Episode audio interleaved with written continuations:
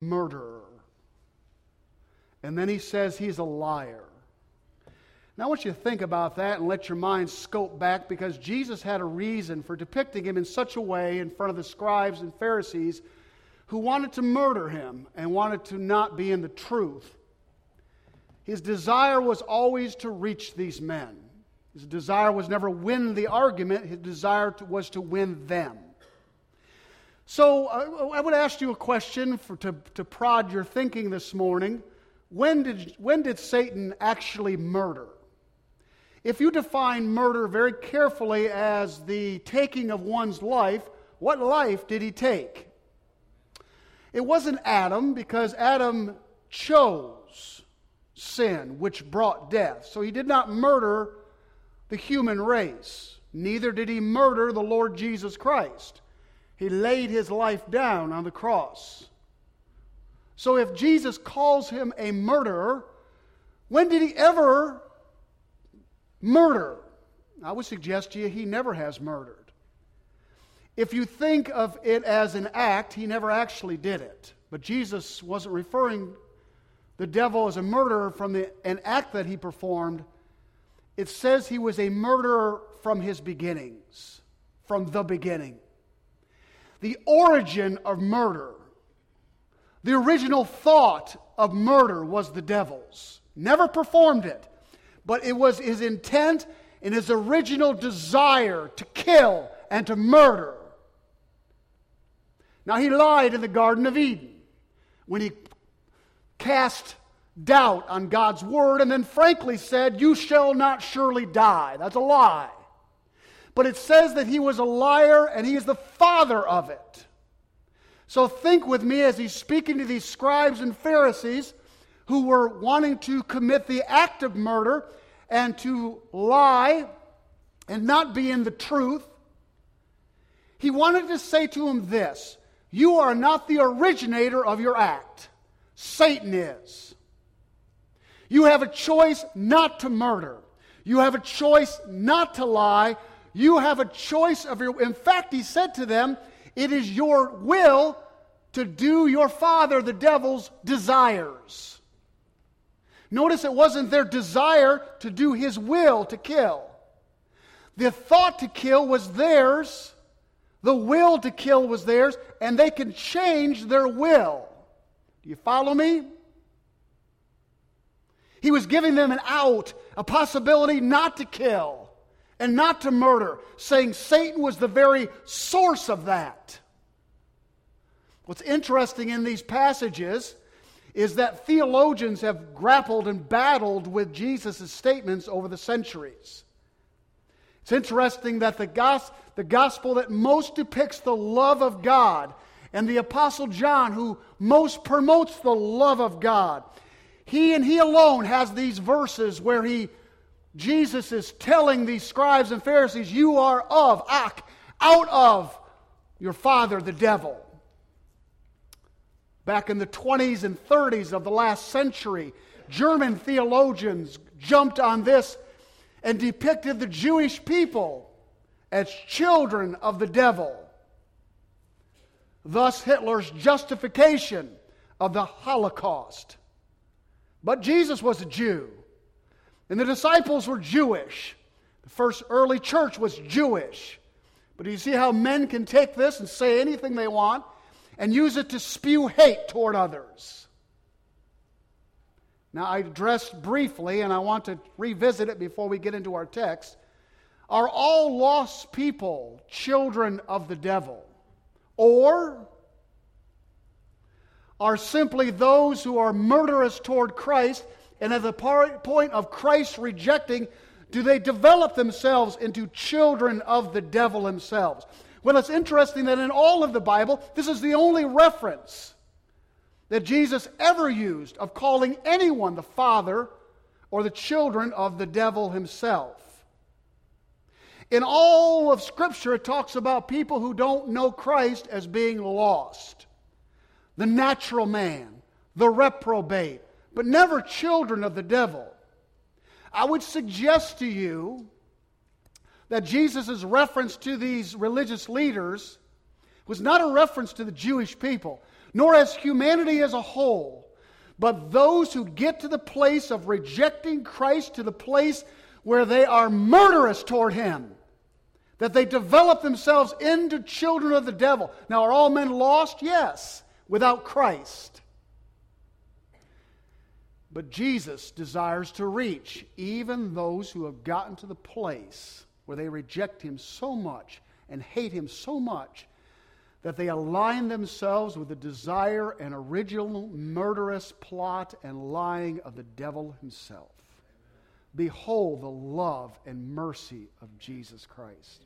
Behold the mercy of God who loves us to the place where we spit in his face and desire God's death, and yet he still pours out his love and offer to them.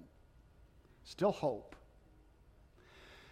Well, that's a long introduction. Uh, in fact, I haven't even got to my introduction yet. Up on the wall, we haven't visited that in a while because we're going to talk about this this morning. The Gospel of John is our climb of a mountain toward life. And that mountain at times is very steep. Understanding the claims of Jesus Christ and who he said he was. John, of all the writers, depicts Jesus as not only the Son of Man, but the Son of God, God in the flesh.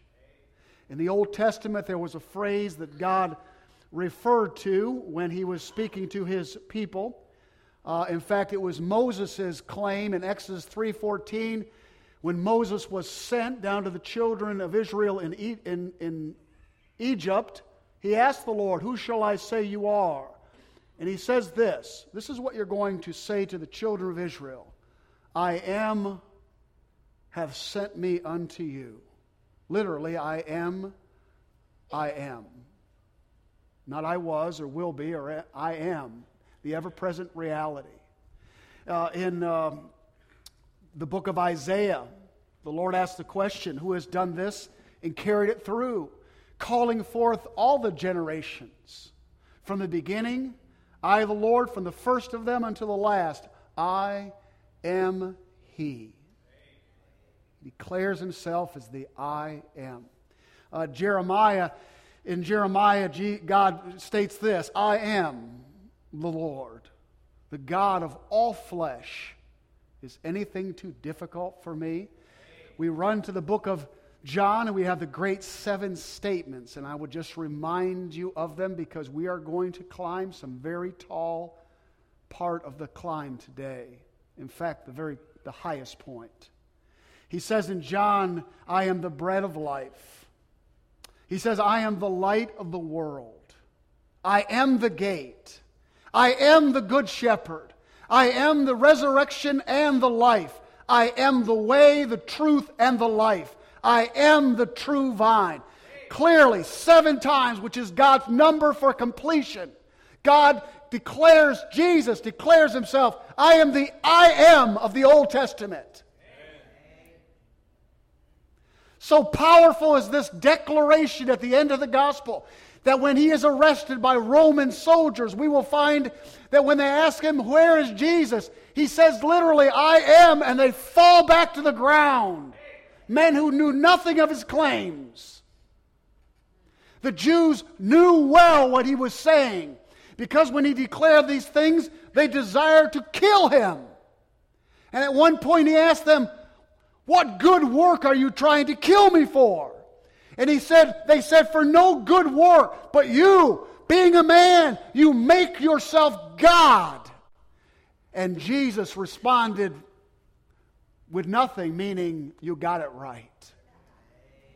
Here in the passage at the end of the chapter, should we make it to the end of the chapter, Jesus clearly declares himself, I am.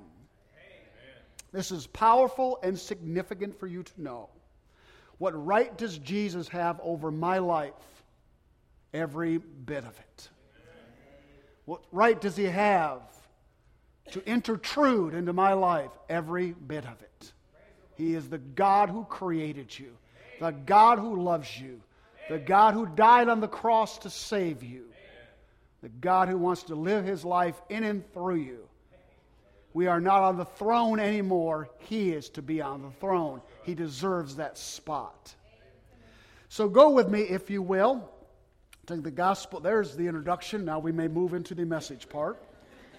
Verse 48 The Jews answered him, saying, Are we not right in saying that you are a Samaritan and have a demon? Notice the you messages. When the Jews refer to Jesus, they will say, You, you, you, you. An accusational pointing at Jesus. When Jesus responds, you notice the I, I, I, I. He doesn't accuse them back. He simply, in all of his interactions, he never lost control. In dealing with these men, I would have ripped their faces off if I could have. But God, in perfect control of himself, responded with perfect answers, desiring for them to see him. Notice his response in verse 49. Jesus answered, completely ignoring the fact that they accused him of a Samaritan. He was not a Samaritan, but he would have been proud to be a Samaritan.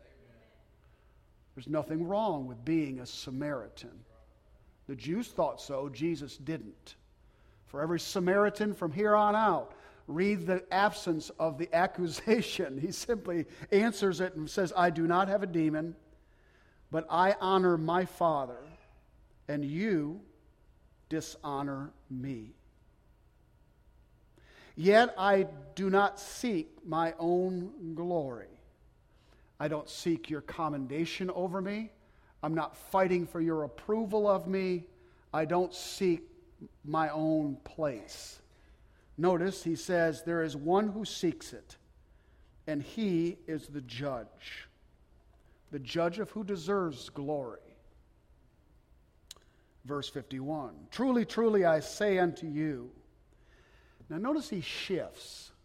He shifts the argument away from demonism and Satan and accusations Notice what he offers here in verse 51. Truly, truly, I say unto you, if anyone keeps my word, he shall never see death. Wow. Notice the shift. Notice the offer of his life. Let's get off the accusations. You have dishonored me, but I'm not worried about that.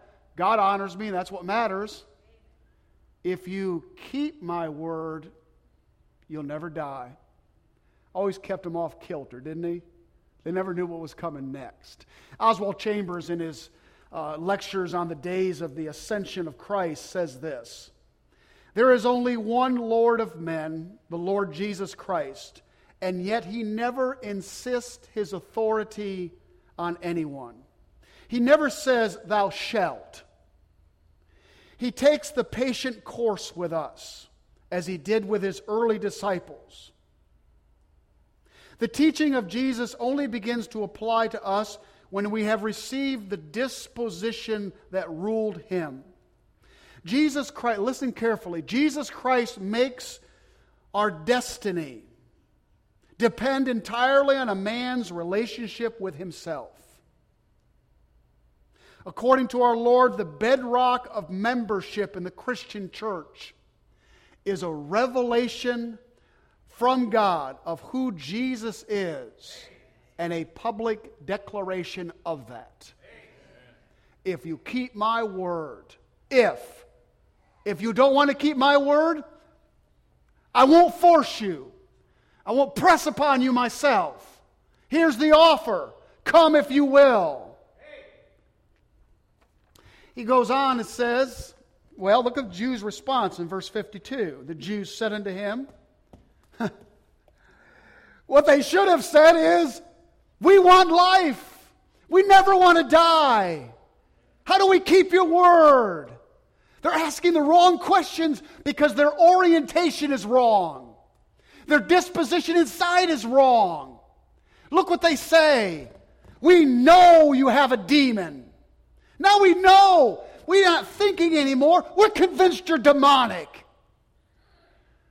Why a bolt of lightning didn't come through the temple and burn them into a crisp at this moment, I have no idea. Oh, yeah, I do, because God loves them. We know. Imagine speaking to God Almighty in the face, telling him he has a demon, and living to tell about it. We know you have a demon. Why? Because Abraham is dead. The prophets are dead. I'm not sure how they knew that. Who and who do you make yourself out to be? Who do you think you are speaking like this? You could cut the tension with a knife. There's more listening than just the Jews. There's surrounding people taking all this in. You're listening to it. Jesus said, If I glorify myself, my glory is nothing. It is my Father who glorifies me, of whom you say he is our God. But you have not known him. Notice the essential of the relationship that was missing. But I know him. If I were to say that I do not know him, I would be a liar like you. Plain language, clear to the point. No one walked out of a Bible study with Jesus not knowing what he said Amen. and what he meant. No confusion here. But I do know him. Evidence, I keep his word. Anyone can say they know him. Notice Jesus' qualify her, I keep his word. Your father Abraham rejoiced that he would see my day. And he saw it. And he was really happy about it. When did Abraham see the Lord's day? Kind of a mystery, isn't it? Did he pull aside the veil out of heaven and see Jesus' ministry on earth? What was it when he went under the cloud or the stars and God said, Look up, and he kind of prophetically saw in the future? What was it when he laid Isaac on the altar and raised the knife and, you know, the whole goat was in the thicket? The God will provide himself a lamb? We're not told. We're told Abraham saw it. Look at their response in 57. So the Jews said to him, You're not even 50 years old, and you have seen Abraham. You can, you can just hear the satire, you can hear the disgust in their voice, their sarcastic tone. Here's the great declaration. Listen carefully, Jesus said. Don't miss this. Anytime there's a verily, verily, a truly, truly, he's going to say something of incredible significance. Don't be watching the birds go by when this one flies out. Listen. Before Abraham ever was, I am. No more powerful words have ever rolled off the lips of a human being than those. Who do you think you are? I'm God, and I'm here. I'm in your presence. Do you see me? Do you see him today? Is he a person in a book to you? Open your Bible, and there he is. Close your Bible, and there he goes. What right does he have in this world? Does the world applaud him? The world doesn't even know him.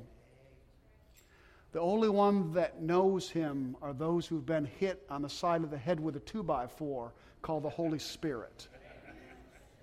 It takes about that, doesn't it? We get knocked in the head with a two by four, wake you up, doesn't it? The Holy Spirit has to show this to you. I uh, notice their response. Gosh, you're not putting your Bibles away, are you? Okay.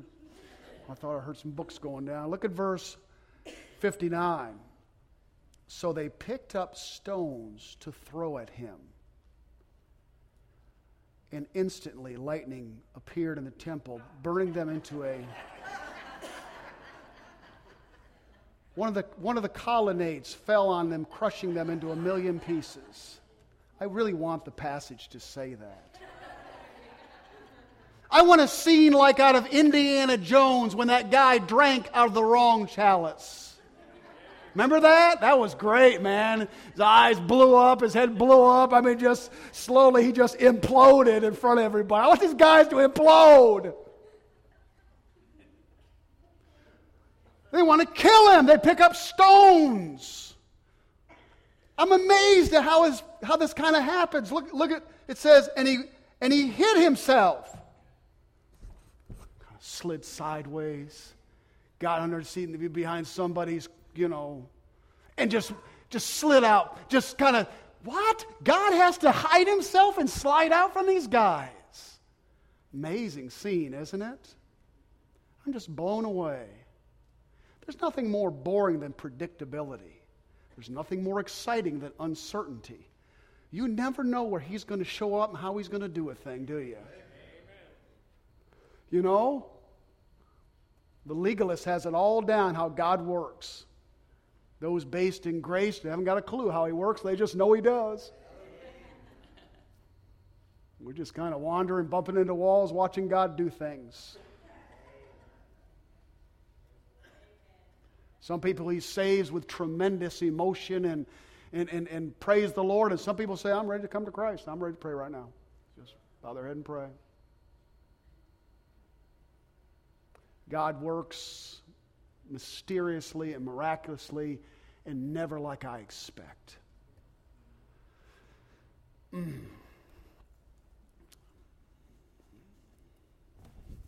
You need to know that your origin is Adam. You can't change that. When you were born in this world, you were not born a child of the devil. You were born from Adam. You were not responsible for the apple that was bitten. Unfortunately, we're all in the dilemma, aren't we? Of inheriting from Adam a sin nature, a disposition that is rebellious and left to itself will issue itself out of hatred toward God, any desire of God having any authority in your life at all. And mark it down. It's not the stuff you think of that is sinful, although the outward stuff is sinful. It's the heart that wants its own way. It's the life that wants a right to itself. Don't interfere with me. You got that from somebody else. Number two, we are responsible in a sense not for our origin. I should have worded this differently. We are responsible to our response to our origin, which naturally is to issue out sinful rebellion against God. We become responsible sinners. That's why we talk about an age of accountability. When a child raises up and gets to an age where they understand sin and rebellion against God, at that point, they're responsible to God for that origin of Adam.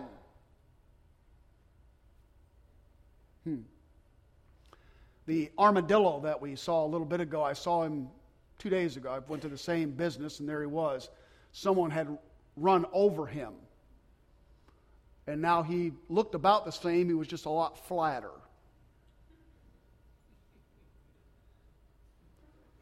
Just as dead as he was three days ago, he just a little flatter.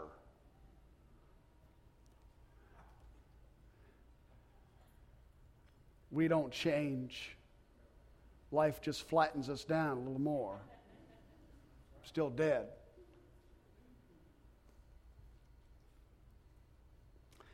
The only thing that changes your origin is redemption. That's it. That's it. Now, I say that because that's the last thing man wants. Every bit of self help you got out there, every bit of books about psychology is all about fixing the flat crushed armadillo. Let's give that thing some mouth to mouth. How's that?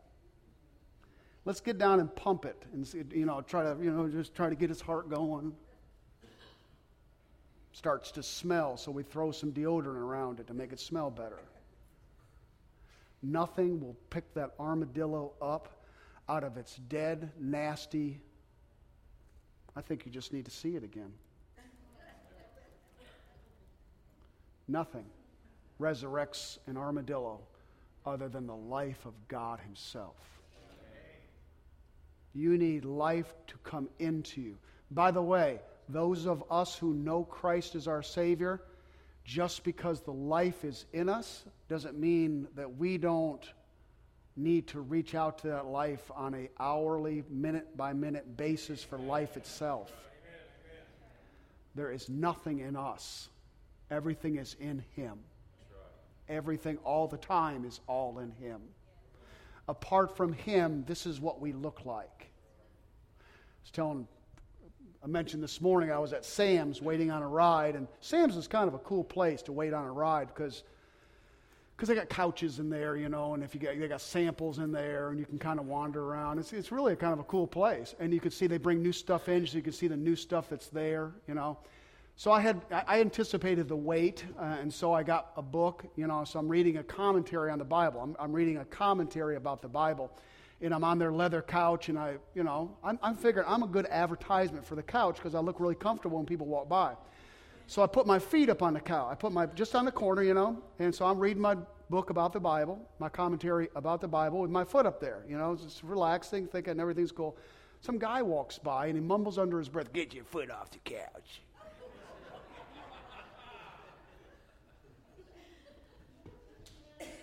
That's what I look like right there at that moment. I didn't even look over at the guy, man. I wanted to rip his face off.